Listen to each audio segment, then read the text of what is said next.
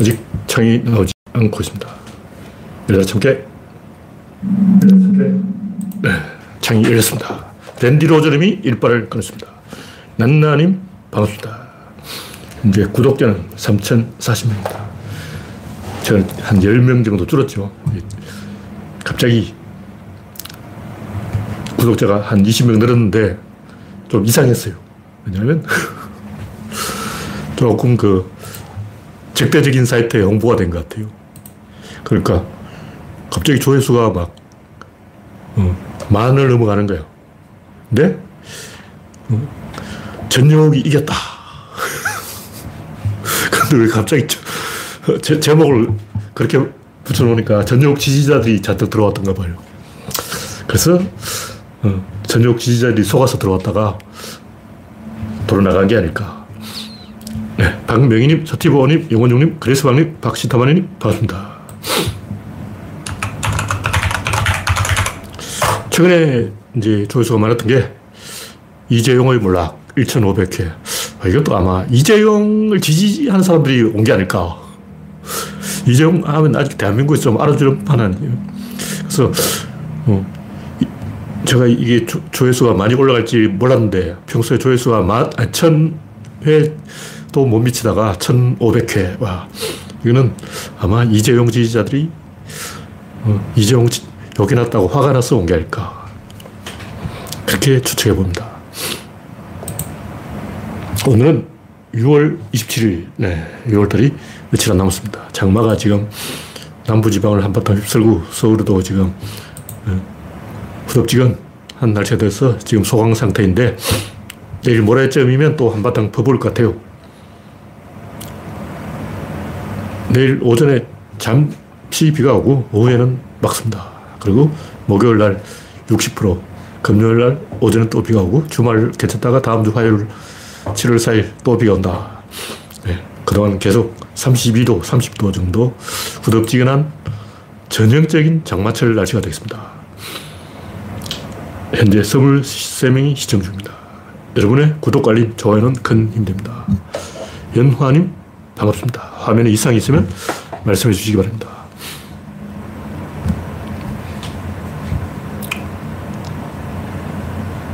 첫 번째 국기는 성찰 좋아하네. 뭐 성찰은 좋은 말이죠. 근데 그 좋은 말이 왜 이, 어, 유행어가 됐을까? 그걸 생각해 봐야 돼. 네, 최영국 스님 도서 구입 입금했습니다.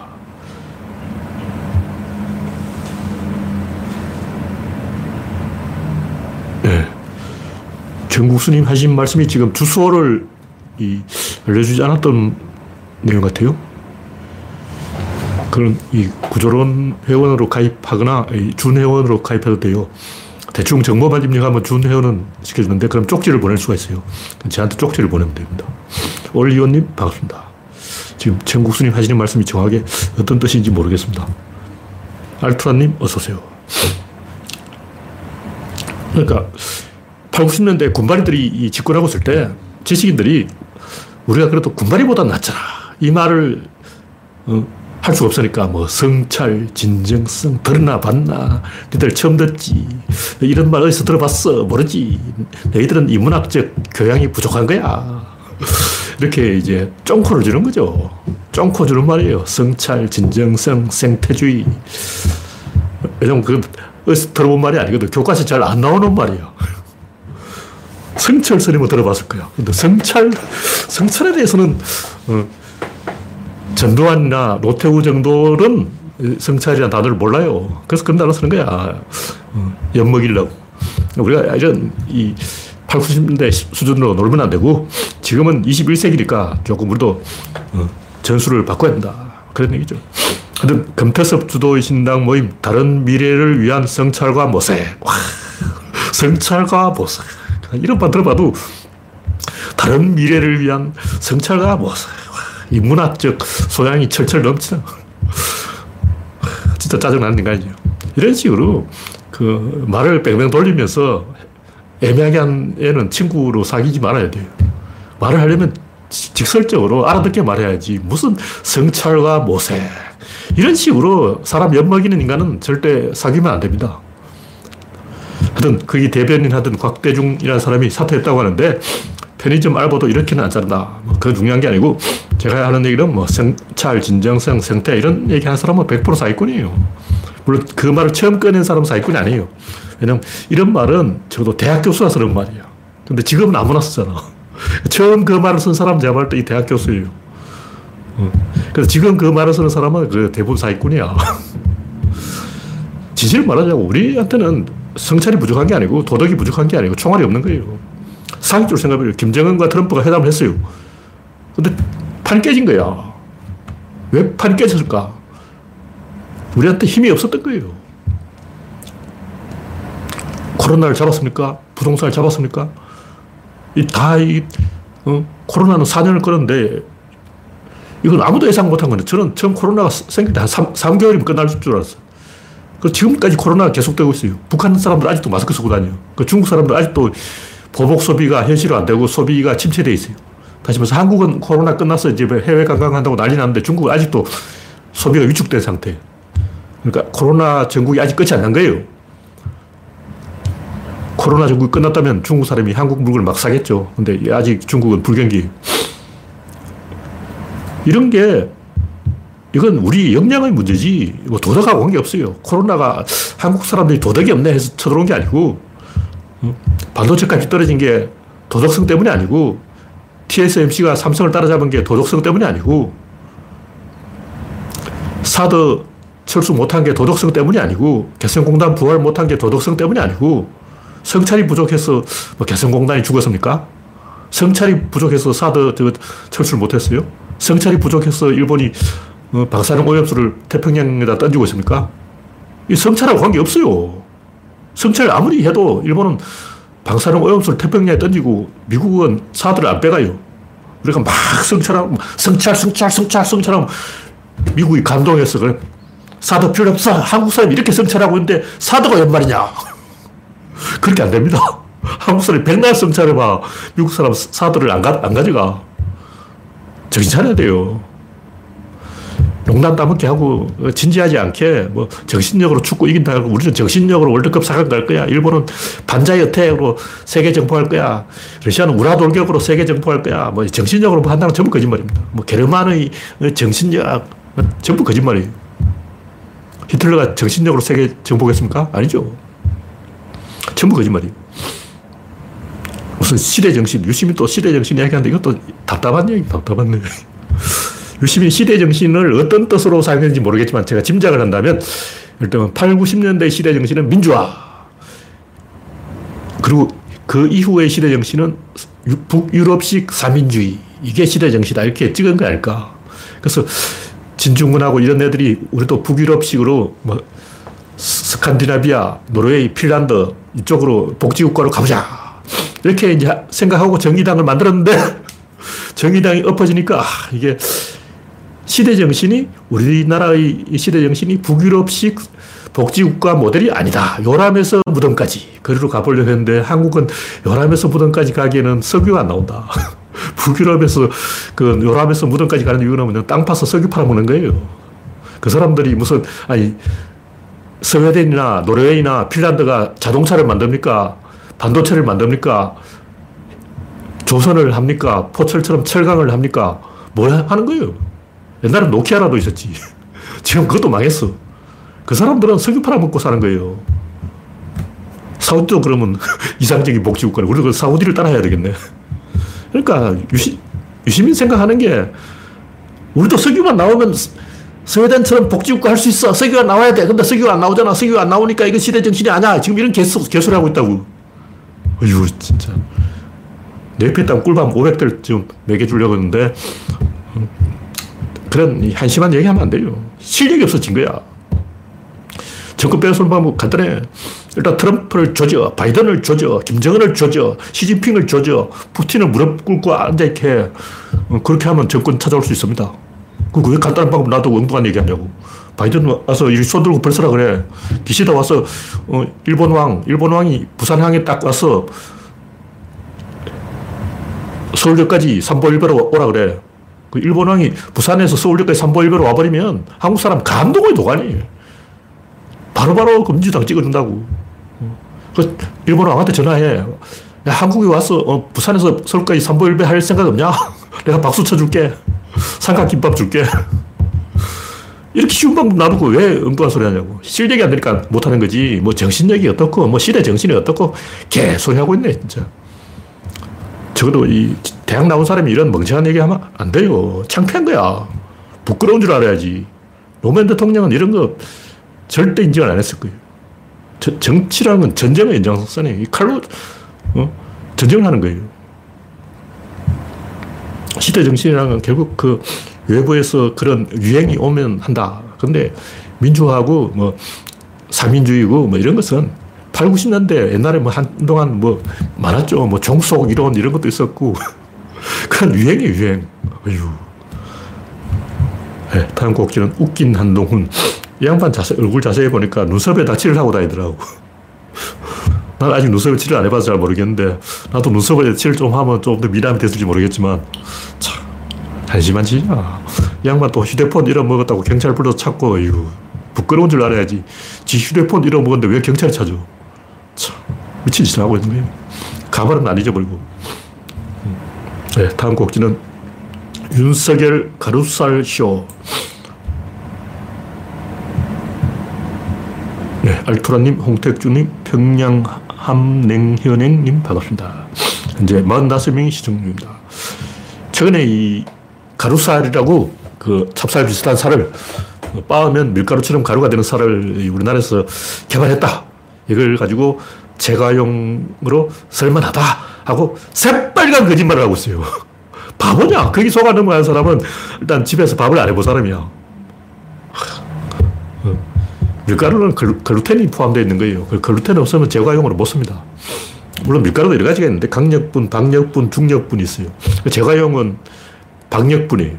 그러니까 그냥 밀가루처럼 막 빠, 빠진다고 제거형이 되는 게 아니고 박력분만 되, 는 것이고 강력분은 국수를 만드는 것이 빵 만드는 것이고 중력분은 국수 만드는 것이고 다 용도가 다른 거예요. 밀가루 다 달라. 어. 그냥 밀가루만 있으면 다 되는 줄 안다고 믿으면 굉장히 무식한 얘기. 하여튼 지금 이제 정부에서 하고 있는 가루쌀 보급은 제가 볼때 무식이 통통 튀는 새빨간 거짓말입니다. 제가 볼 때 이 가루쌀 가지고 대체할 수 있는 것은 많아봤자 3%. 그것도 가격 경쟁이 떨어져요. 일단 쌀 가격 자체가 밀가루보다 비싸. 값싼 외국 밀가루 쓰는 게 낫지. 비싼 어, 가루쌀로 뭐 어떻게 하겠다는 거야. 그리고 맛이 없어요, 맛이. 왜 맛이 없어? 쌀을 맛있게 하려면 떡을 만들어야지. 어, 쌀로 밀가루처럼 과자를 만들어 놓으면 쌀과자 저도 별로 안 좋아하는데 맛이 없습니다. 그냥 이 박상이라 그죠. 쌀로 튀긴 튀밥하고 조리퐁을 비교해보라고. 조리퐁이 밀가루 튀긴 거예요. 그러니까 조리퐁 맛하고 박상 맛, 어, 쌀 튀밥하고 맛을 비교해보면 알 수가 있어요. 물론 튀밥도 맛이 있긴 있는데 조리퐁이 더 맛있어. 제가 볼 때 이거는 안 팔립니다. 물론 한 3% 정도의 의미는 있죠. 다음 곡기는 푸틴의 좌절. 제가 뭐 지난번에 이야기했지만 최근에 러시아가 좀 살아나게 농사가 잘 돼서 그런 거예요. 그리고 러시아 사람이 경쟁력을 가진 게 아니고 단지 농사가 잘 됐을 뿐이다. 공산주의를 하면서 워낙 망쳐놨기 때문에 가만 놔두니까 저절로 농업이 회복된 거예요. 제가 하고 싶은 얘기는 국가의 시스템, 근간 그게 뭐냐 이거예요. 그거는 인재를 키우는 제도라는 거죠. 북한이 왜 저러고 있을까? 우리는 이제 김일성의 야요, 세습 야요, 뭐, 뭐든지 야욕이라고 그래. 야욕이란 단어는 내 처음 듣는 이상한 단어인데, 뭐, 걸필하면 야욕이라는 거예요. 참, 기가 막힌 일이죠. 그런 식으로 정신적인 걸 아주 둘러치면 개소리예요. 진실은 뭐냐? 진실은 북한에서는 인재를 선발하는 시스템이 없습니다. 뭐 만든 거예요? 아, 북한 시스템은 뭐냐? 조선왕조 시스템이야. 문제는 이걸 한국이 따라하고 있다는 거지. 지금 민주당 하고 있는 그 대의원제, 이거 북한식 아니야. 왜 북한 제도를 한국이 하냐고. 그것도 민주당 당명 걸고 왜 공산당을 하냐고. 아니면 당명을 공산당으로 바꾸든지 조선시대 하던 그런 짓을 하고 있는 거예요. 제가 말로 한 김에 조금 이야기하면 조선이 뭐냐? 조선은 결국 조선시대의 그 인재 선발 방식이라고. 신라는 골품제죠. 고려는 문벌 귀족제예요. 고려는 문벌 귀족 더하기 무신정치. 이렇게 상두마차로 보면 되고, 정몽주가 이성계를 왕으로 만들려고 했을 때는 이 이성계가 새로 국가, 국호를 바꾼다고 생각한 게 아니고 그냥 무신 정치를 생각한 거예요. 왜냐하면 문벌 귀족 힘이 없이는 뭘 할 수가 없어. 근데 정도전이 그걸 엎어버린 거죠. 토지 개혁을 해서 문벌 귀족을 엎어버리고 사림들의 지지를 받아서 국가를 만들어버린 거예요. 그럼 조선의 이 정체성을 게 누구냐? 한 명은 정도전이고 한 명은 이방원입니다. 저 이방원 천재예요, 천재. 굉장히 머리 좋은 사람이에요. 그 이방원이 이 조선에서 외척의 어, 외척과 황가는 바로 할 수 없다. 이게 못을 박아버린 거예요. 그리고 친사대부적인 정책을 해버렸어. 왜냐면 어느 나라든 왕은 사대부를 싫어해요. 사대부한테 제일 시달린 왕이 성종, 성종. 사대부들이 맨날 찾아오고 상소문 올리고 아니되옵니다. 그리고 임금을 갖고 노는 거예요. 성종 실록을 읽어보면 임금이 진짜 사대부한테 피를 빨렸구나. 그 머리처럼 사대부들이 임금을 괴롭혔구나. 이걸 알 수가 있어요. 우리는 뭐 임금이 권력이 있다고 생각하는데, 그 연산군 같이 폭정을 하면 권력이 있는 거죠. 착하게 하면, 신하들 하자는 대로 하면, 어, 기어, 머리 꼭지까지 기어 올라요. 신하들이. 근데 그런 나라를 누가 만들었냐면 이방원이 만들었어. 이방원은 왜 그랬을까? 이방은 지가 과거 시험 봤거든. 이방은 과거에 장관 급제를 했기 때문에 나보다 똑똑한 사대부는 조선에 없다. 조선에서 제일 머리 좋은 사대부는 누구냐? 바로 나다. 내가 조선에서 제일 잘 나간다. 이런 이 생각을 해버린 거예요. 그러니까 사대부하고 왕은 절대 친할 수가 없는데 친해버린 게 이방원이죠. 그걸 또 누가 있냐면 뭐 세종하고 문종은 워낙 천재이기 때문에 또 어, 조선의 3대 천재가 세종, 문종, 이방원 요 세 명이에요. 근데 이 선조 임금도 이 사대부하고 같이 궁짝이 좀 맞았던 왕이고 그 외에는 숙종 정도고 그 외에 나머지는 전부 사대부하고 틀어졌어. 특히 청나라라든가 명나라에서는 어떻게 하냐면 왕실들이 도교를 믿거나 불교를 믿어요. 왜 그러냐면 사대부를 견제하려고 그러는 거예요. 주원장은 사대부 5만 명을 죽여버렸어. 사대부라면 학을 떼는 게 중국인데 왜 조선에서는 사대부의 나라가 되어버렸냐? 태종 이방원이 자기가 과거에 합격하다 보니 기분이 좋아서 그렇게 된 거예요.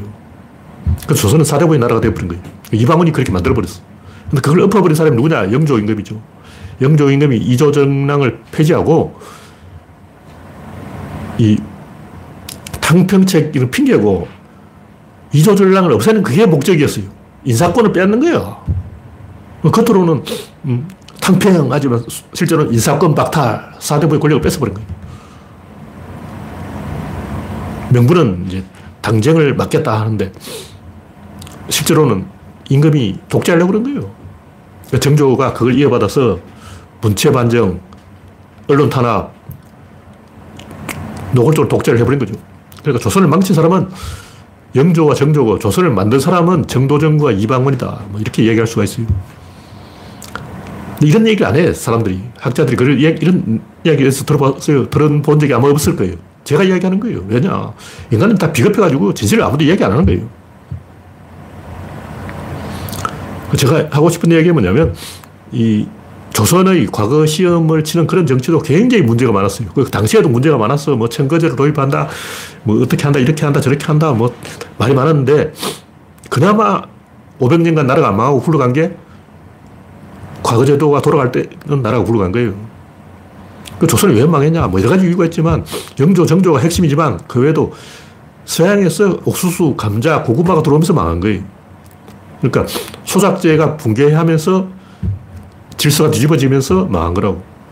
왜냐하면 옛날에는 탕과놀이가 착취를 하고 싶어도 가렴주구를 하고 싶어도 불가능했어요. 왜냐면 화폐가 없어. 화폐가 없는데 어떻게 착취를 할까요? 화폐가 있어야 착취를 하지. 근데 이제 조선 후기에 고구마, 감자, 옥수수가 들어오면서 식량 생산이 급증하면서 여부민이 등장하면서 빈부차가 커지면서 이제 개판이 된 거예요. 그때부터 화폐가 늘어나니까 화폐를 띵가 먹으려고 사또들이 온갖 협잡을 다한 거죠. 그래서 법에 없는 이 세금을 어, 만들어서 덮으시오다가 이렇게 된 거죠. 뭐이 정도 이야기하고 제가 이 얘기를 왜 그러냐면 조선을 흥하게 한 것도 시스템이고 망하게 한 것도 시스템이다 이 말이에요. 그 뭐냐면 러시아는 그 시스템이 잘못되어 있다. 인재를 키우는 제도가 없다. 지금 푸틴이 있던 이유는 내전이 일어났기 때문에 그런 거예요. 내전이 일어날 때 그걸 진압한 사람이 누구냐? 엘친이다. 그리고 체첸 전쟁, 그걸 진압한 사람이 누구냐? 푸틴이다. 결국 러시아는 전쟁에 의해서만 뜰 수 있는 거예요. 전쟁을 안 하면 그럼 러시아는 어떻게 뜨냐? 못 떠. 망하는 거죠. 그래서 또 전쟁하는 거야. 다시 말해서 러시아는 전쟁만이 인재를 키울 수 있는 그런 구조를 갖고 있는 나라예요. 그렇지. 전쟁을 안 하면 이제 어떻게 인재를 키울 거냐. 그럼 이제 쇼이구가 다음에 하는 거냐. 이 러시아는 쿠데타가 일어나서 군인이 이 정권을 차지할 확률이 굉장히 지금 높은 상태, 위태로운 상태예요. 결국 이 인재를 키우는 시스템을 만들어야 되는데 우리나라는 지금 그게 없습니다. 왜 없냐? 우리나라는 지연, 지연, 혈연 이런 연고주의가 너, 무 강해서 어, 기득권 카르텔이 너무 강해서 인재가 클 수 없는 거예요. 정당, 정상적인 경쟁이 안 벌어져. 전부 뒤로 붙어 먹어. 경쟁 자체가 없는 거예요. 그러니까 공산주의. 뭐 겉으로는 서울대 입시를 쳐서 들어오지만 그 실제로는 학원들이 다 하잖아. 학원에 안 가고 자기 스스로 공부해서 서울대 간 놈 몇이나 되냐고. 그러니까 전부 이게 내가 볼 때 우리나라는 민주주의가 아니고 공산주의를 하고 있어요. 그러니까 나라가 안 돌아가는 거죠. 다음 곡지는 멍청한 프리고진. 제가 볼 때 이 프리고진이 어디에 숨어 있는지 모르지만 푸틴이 자객을 보내서 죽일 거예요. 지금까지 푸틴이 안 죽인 놈이 없어. 자기한테 대던 놈은 다 죽였어요. 이상한 우라늄 같은 이 방사성 물질을 갖고 와서 차 한 잔 딱 마실 때 곧 앞에 딱 차에다 타는 수도 있고 여러 가지 방법으로 죽이더라고. 프리고진이 살려면 제가 볼 때 모스크바를 쳐들어갔어야 한다. 그런 얘기죠. 마지막 순간에 약해진 거야. 네, 다음 곡지는 이순신 국보 장금 논란. 이 이순신 장금 두 개를 지금까지 보물로 지정되어 있는데 이걸 국보로 올린다고 하니까 어떤 공부 안 한 무식한, 무식한, 무식한, 무식한 놈이 가짜다! 내가 일본도를 많이 봤는데 그게 일본도야! 이런 개소리 하고 있는 거예요. 뭐 그럴 수도 있죠. 제가, 저도 그 칼 못 봤어요. 저도 직접 내 눈을 확인한 게 아니기 때문에 저도 박물관에 가서 직접 그 칼을, 어, 금속 성분을 제가 조사해 본 게 아니기 때문에 이순신 장검이 진짜냐, 가짜냐, 그건 저도 모르죠. 그런데 한 가지 분명한 것은 여섯 개가 있었어요, 칼이. 그 중에 두 개는 명나라에서 준 거고, 두 개는 긴 칼, 그 지금 이번에 국보가 된 거 그건데, 나머지 두 개는 제가 잘 모르겠어요. 근데 칼이 개 있는 게 아니고 여섯 개나 있다니까. 그 명나라에서 준 칼도 가짜로 해보지. 어휴.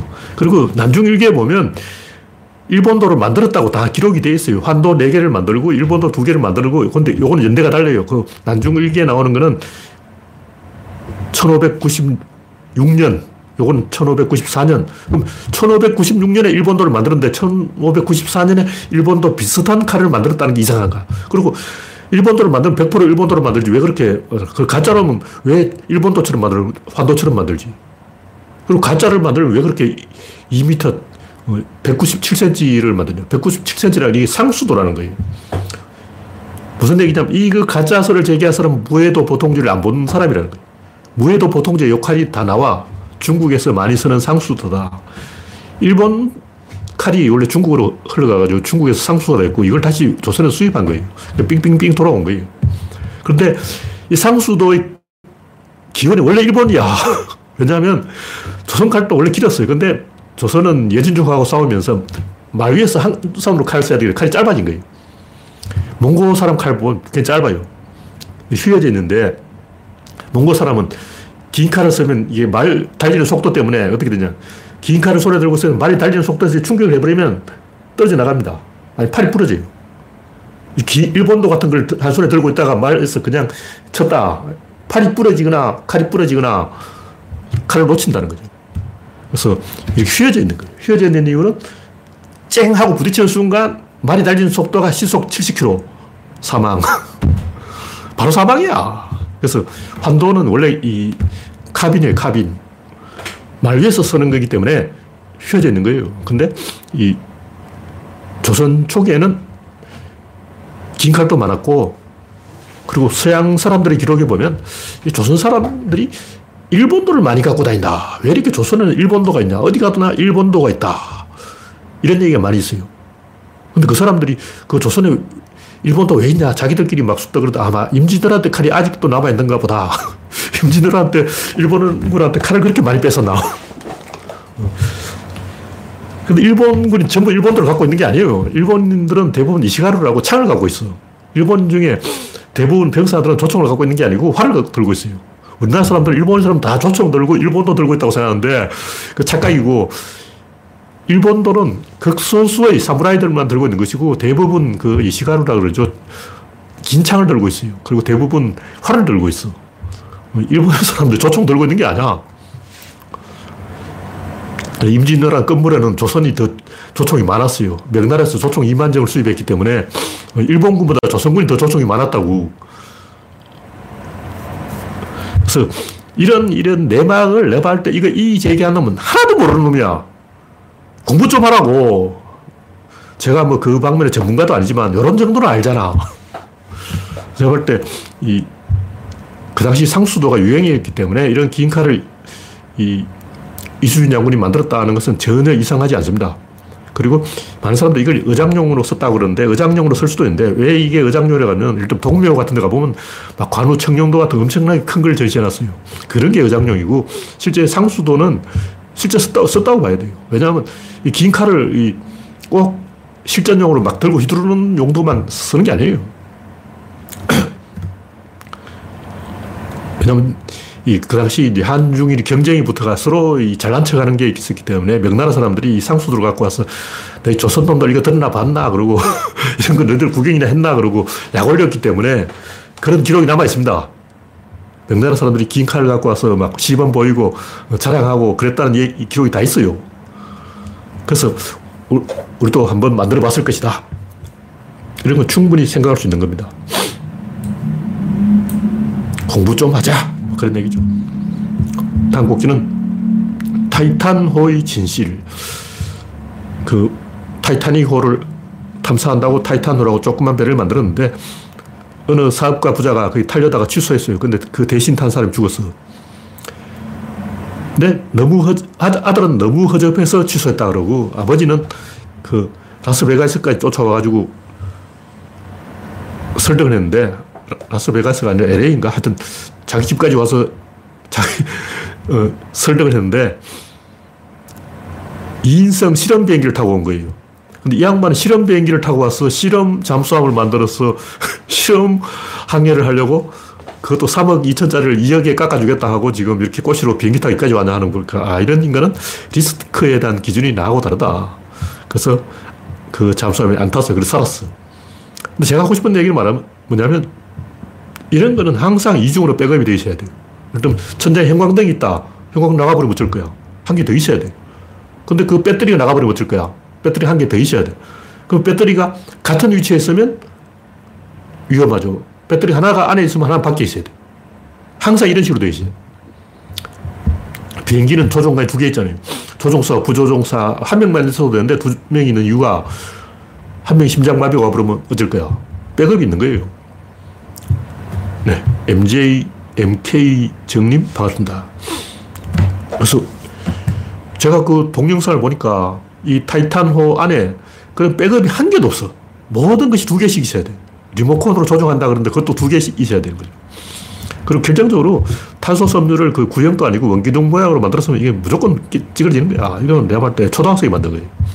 근데 이 얘기를 왜 하냐면 일어날 일은 일어난다. 우리는 이걸 머피의 법칙으로 알고 있는데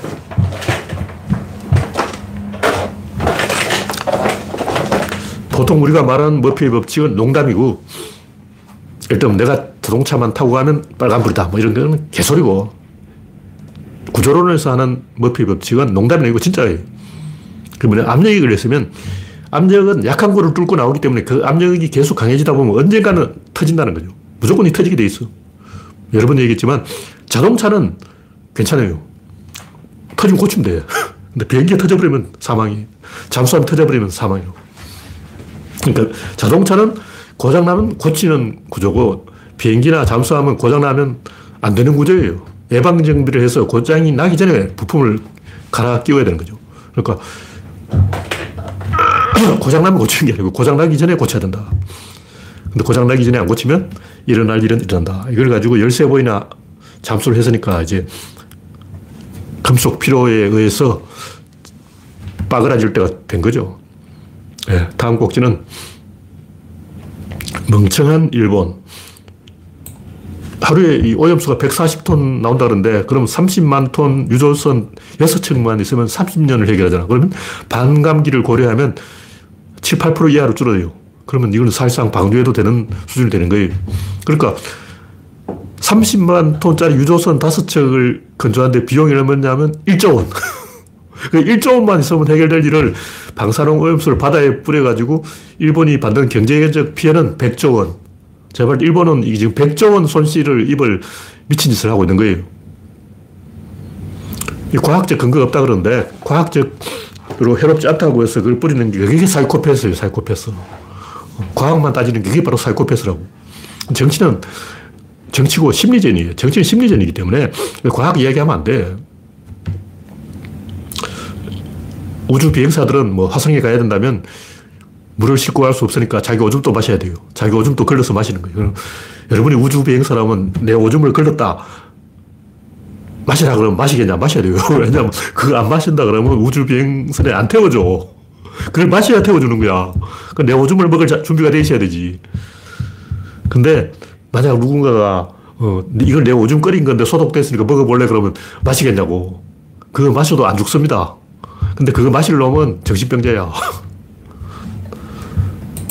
해롭지 않다고 어, 마신 거는 그렇다면 인간한테 트라우마라는 게 왜 있냐고. 트라우마라는 말이 왜 존재하는지 생각해 보라고. 어, 전쟁터에 갔다 오면 외상후 스트레스 증후군이라는 말이 왜 생기겠냐고. 다 이유가 있는 거죠. 해롭지 않다고 해서 아, 안 해롭다 이렇게 말하는 것은 초등학생입니다. 심리적으로 타격을 받는다. 그걸 해결하는 게 정치다. 그런 얘기죠. 다음 곡지는 월북자는 사살이 정답. 고성군에서 민간인이 민간인 통제선을 넘어서 진입하려고 하다가 초병이 제지를 하니까 초병이 공포탄을 쏴버렸는데 이 양반들은 오히려 경찰을 불러 그러고 막 큰 소리 쳤다는 거예요. 근데 제가 때이 쏘는 게 맞습니다. 월북 공무원을 사살했으면 훈장 받았을 건데 사살 안 했기 때문에 나라가 뒤집어진 거예요. 월북 공무원 한 명 때문에 얼마나 이 국가가 타격을 받았냐고. 그때 쏴버렸어야 되는데 경계를 제대로 못한 거죠. 근데 북한에서 왜 쐈을 까요 얘는 남한에서도 쏴버릴 인간인데 북한에서는 쏘나 남한이 쏘나 똑같다고 생각해서 쏜 거겠죠. 물론 그 김정은이 미친 거지만 그걸 떠나서 선을 넘으면 죽는 거예요. 선을 넘어가 놓고 살려서 보내달라. 만약 김정은이 그 월북자를 죽이지 않았다면 어떻게 했을까? 틀머시 평양 방송에 출연해가지고 자진 월북이라 그럴 거예요. 평양 방송 출연해서 나 어, 자진 월북했어요. 북한이 좋아서 북한을 동경해서 왔어요. 나는 김정은 위대한 지도자 동지 품 안에서 행복해요. 이러고 있을 인간이에요. 100% 여기 사실입니다. 틀머시 북한에서 그, 어, 그렇게 자진 월북했다고 해서 어, 평양 방송에 출연해서 어, 깐죽거릴 그런 인간이라고. 네, 다음 곡지는 어린이의 착각. 이게 뭐냐면 하남 물놀이장에서 애들 똥이 둥둥 떠다니는 건데 어린애들이 이 똥을 누면 똥이 바닥에 가라앉는다고 생각하고 그게 더럽다고 생각을 못 해요. 똥이 물에 희석돼서 오염 물질이 내한테 온다고 생각을 못 하고 똥이 저기 있으니까 나는 괜찮지 이렇게 생각한다고. 어린애 생각이 다 그래요. 어린애들 원래 개념이 없어. 어린애들은 까마귀보다 지능이 떨어져요. 숨바꼭질을 하면 자기 눈만 가리고 못 찾을 거라고 생각해요. 내 얼굴을 가렸는데 내 얼굴을 못 봤잖아. 얼굴을 못 봤는데 어떻게 알지? 엄마가 내 얼굴을 못 봤는데 나를 알아볼 수 있을까? 신발을 보고 알아본다고? 신발은 신발인데 어떻게 그게 내 얼굴이냐고. 이렇게 착각하는 거예요. 어린이들은 이 학습 능력은 있는데 분별력이 없습니다. 그래서 뭐 신문 기사에는 어린이들이 배변 조절이 안 된다. 이렇게 써놨는데 제가 볼때 이거는 배변 조절이 안 되는 게 아니고 똥이 더러운 줄 모르고 눈 것이고 똥이 물에 깔아앉아 있으니까 안 보일 것이다. 이렇게 착각하는 거예요. 제가 왜그 이런 얘기를 하냐면 옛날에 그 비슷한 얘기를 들었어. 어떤 꼬맹이가 동네 목욕탕에 가서 그것도 남탕도 아니고 여탕이 여탕. 어, 어리니까 여탕에 남자를 데리고 간 거야. 아, 더 이상 이야기 안 하겠습니다. 그런 일이 있었습니다. 네. 탐구기는 모든 것의 어머니. 제가 이제 다음 출판할 책을 맨 앞에 쓸 내용을 쓴 거예요. 이제 다 써봤어. 카페에 제가 써놨지만 그한 권에 들어갈 만큼의 분량을 다 제가 다 써놨어요. 그 맨 대가리에 어떤 내용을 쓸 것인가. 물리학을, 물리라고 하는 것은 의역을 한 거예요, 의역. 근데 영어로는 이게 자연학이라고 번역을 해야 되는 거예요. 네이처하고 똑같은 단어라는 거죠. 그리스로, 그리스어로 피직스가 영어로는 네이처다. 그리고 뭐 우리말로 옮기면 자연, 자연학이 된다. 자연이라는 건 스스로 그러함이 자연이. 스스로 그러하다는 게 뭐예요? 자발성이라고. 다시 말해서 자연은 자발성이 있다는 거죠. 그럼 물리는, 물리라고 하면 이건 의역이고 자연의 의미로, 자연학의 의미로 보면 물리의 기본 성질이 자발성이라는 거예요. 그러면 강물이 흐를 때 지가 알아서 흐르지 흘러라 해서 흐르는 게 아니란 말이에요. 바람이 불때 어, 불어라 해서 부는 게 아니고 지가 알아서 분다고. 햇볕이 비치고 식물이 자라고 동물이 자라고 삼라만상이 자라고 과일이 열리고 이런 현상은 저절로 일어나는 거예요. 그 자연의 성질은 한마디로 저절로다. 근데 물리학 제가 책을 아무리 봐도 제일 첫째 첫 페이지 자연은 저절로다 이런 내용이 없습니다. 없어. 아무 찾아봐도 없어. 자연의 제1원칙 저절로의 원칙 자연의 절대 법칙 저절로의 법칙 자연은 뭐냐 저절로다. 물리학은 뭐다? 저절로다. 에너지란 뭐냐? 저절로다. 근데 에너지란 단어는 약간 저절로의 의미가 있어요. 에너지란 말이 그리스어로 안에서 일한다는 뜻인데 안에서 일한다는 것은 바깥이 아니라 내부, 내부에서 일어나는 게 뭐, 그게 바로 자발성이에요. 그러니까 바람이 부는 원인은 바람 내부에 있다. 물이 흐르는 원인은 물 내부에 있다. 물체가 무거운 원인은 이 물체의 질량, 질량은 물체 내부에 있다. 그러니까 이게 자연이라는 거죠. 어떤 원인이 내부에 있으면 그게 자연인 거예요. 그 당구공은 왜 저렇게 해야 되냐? 그 서리 쿠션이 되는 건 쿠션이 그래서 그렇다. 이건 자연이 아니에요. 왜냐? 쿠션은 그 당구공 밖에 있어. 근데 쿠션이 당구공 안에 있다. 그럼 그게 자연인 거예요. 그래서 내부에서 뭔가 의사결정이 일어나면 자연이다. 그러니까 물리학이란 딱 한마디로 정리하면 객체 내부에서 의사결정이 일어나면 그게 바로 물리라는 거죠. 이게 핵심이야. 제일 중요한 거지. 밖에서 뭐 이렇게 된다. 그건 어, 화학 뭐 밖에서 어떻게 그냥 불로 구웠다. 화학. 발로 찼다. 물리학 무슨 학 무슨 학 다 있는데 어, 생물학 사회학 이건 다 밖에서 집적거린 거예요. 근데 내부에서 저절로 뭐가 생겼다. 이게 물리학이란 말이죠. 근데 우리는 물리학을 자연학이라고 번역 안 하고 물리학이라고 번역하는 바람에 이 물리의 핵심 성질을 잊어버리는 거예요. 그래서 물리학은 뭐 열역학 1법칙, 2법칙 이래가지고 여러 가지 얘기를 하는데 1법칙은 에너지의 이동을 말할 뿐 발생을 이야기 안 해요. 2법칙은 에너지의 이동 방향을 이야기할 뿐 자궁을 이야기 안 해요. 그게 어디서 기어 나왔냐고. 그걸 이야기하지. 자발성. 이 안에서 저절로 기어 나오는 게 자발성이에요. 예를 들면 원시인이 가다가 라디오를 하나 죽었어. 소리가 막 나는 거예요. 어? 얘는 저절로 막 소리가 난다. 이게 자발성이라고. 어, 저절로 왜 소리가 날까? 방송국이 있기 때문이죠. 그 방송국에 대해서 이야기를 해야 될 거 아니야. 근데 지금 인류의 수준은 여기서 소리가 나는데 이 소리는 이 안에서 자연 발생한 게 아니고 전파가 어디서 왔을 것이다. 이게 1법칙이에요. 2법칙은 뭐냐? 소리가 나는 방향, 소리는 이 안에서 밖으로 나온다. 여기 2법칙이에요. 그럼 방송국 어디냐? 그건 아무도 이야기 안 해요. 방송국이 이야기해야지. 화살은 발생한 게 아니고 사라지는 게 아니고 화살은 날아오는 것이다. 그럼 화살은 점점 관역에 많이 박힌다. 이게 1법칙하고 2법칙이라고. 그럼 화살 쏜 게 누구냐? 화살을 쏜 주체는 활이죠. 활이 화살을 쏜 거예요. 그럼 활에 대해서는 왜 이야기를 안 하냐? 이거 아무리 생각해도 이상한 거 아니야. 그 여러분이 1법칙, 2법칙을 처음 배웠을 때 그걸 이상하다고 생각 안 했습니까? 저 그게 더 이상한 거예요. 1법칙을 딱 배울 때 에너지는 전달될 뿐이다. 그럼 전달해주는 주체는 누구냐? 왜 그걸 아무도 이야기, 궁금해 하지 않냐고. 이건 굉장히 어색한 거야.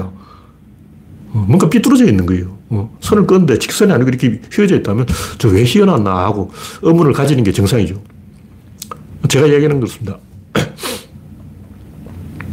인력학 1법칙은 사건의 기성전결 중에 기성을 빼고 전하고 결입니다. 그러니까 에너지는 생겨나지도 않고 소멸하지도 않는다. 이건 기성전이고 에너지는 점점 흩어진다. 이거는 결이라는 거죠. 그럼 에너지는 누가 전달했는가? 누가 결정을 했는가? 이건 아무도 이야기 안 하는 거예요. 그걸, 그래서 제가 그걸 이야기하는 거죠. 그래서 그, 이 에너지란 활을 쏜 주체는 궁극적으로 말하면 유체의 성질이고 상호 의존성이고 내부에 압력이 걸려 있고 여러 가지 할 얘기가 굉장히 많은데 결국 궁극적으로 따지면 밸런스의 복원력이다. 밸런스는 왜냐? 에너지는 움직이기 때문에 에너지의 원래 성질이 끊임없이 밸런스를 흔드는 성질이 있어요. 이게 밸런스라면 에너지라는 것 자체가 원래 계속 흔들어대는 놈이 에너지라고. 그리고 이렇게 흔들어대면 이렇게 기울어지면 이쪽이 밀도가 높아지고 그럼 다시 복원돼서 원위치 찾아가는 거예요. 계속 왔다 갔다 하는 거예요. 밸런스의 복원력이 이 열역학 1법칙, 2법칙을 쏘는 활이다. 밸런스가 복원하려고 하기 때문에 출렁거리고 출렁거리기 때문에 1법칙, 2법칙의 차례대로 만들어진다. 그럼 그 에너지를 그 밸런스를 만들려면 그 어, 밸런스와 언밸런스를 판단하는 기준이 뭐냐? 그게 닫힌 계예요. 그러니까 이걸 이야기하면 첫째 닫힌 계를 설명해야 되고, 유체의 성질을 설명해야 되고, 파동의 성질을 설명해야 되고, 밸런스의 설명해야 되고, 그럼 축과 대칭을 설명해야 되고, 어, 굉장히 많은 부분을 설명해야 돼요. 그런 거 없이 그냥 1법칙, 2법칙 하는 건 굉장히 웃긴 거야. 활이 어디서 쏘는지는 이야기하지 않고 화살이 날아온 것 은 1법칙, 화살이 관역에 박힌 것은 2법칙, 이두 개만 이야기하는 게 어딨어. 결과만 이야기하고 있는 거예요. 주는 사람이 있고 받는 사람이 있으면 일단 주는 사람이 있고 받는 사람이 있고 이 사이에 연결이 있는 거예요. 세 명이 있어. 요건 1법칙이고 요건 2법칙은 요건 뭐냐. 요건 이야기 안 하는 거예요. 그건 뭐냐면 그거는 자연의 자발성이다. 그래서 우리가 물리학을 자연, 자연학이라는 개념으로 받아들여야 되고 물리학의 기본 원리가 자발성이라는 것을 우리가 받아들여야 된다. 뭐 그런 얘기입니다. 네, 오늘은 시간이 되었으니까 여기까지 하겠습니다. 참석해주신 66명 여러분 수고하셨습니다. 감사합니다.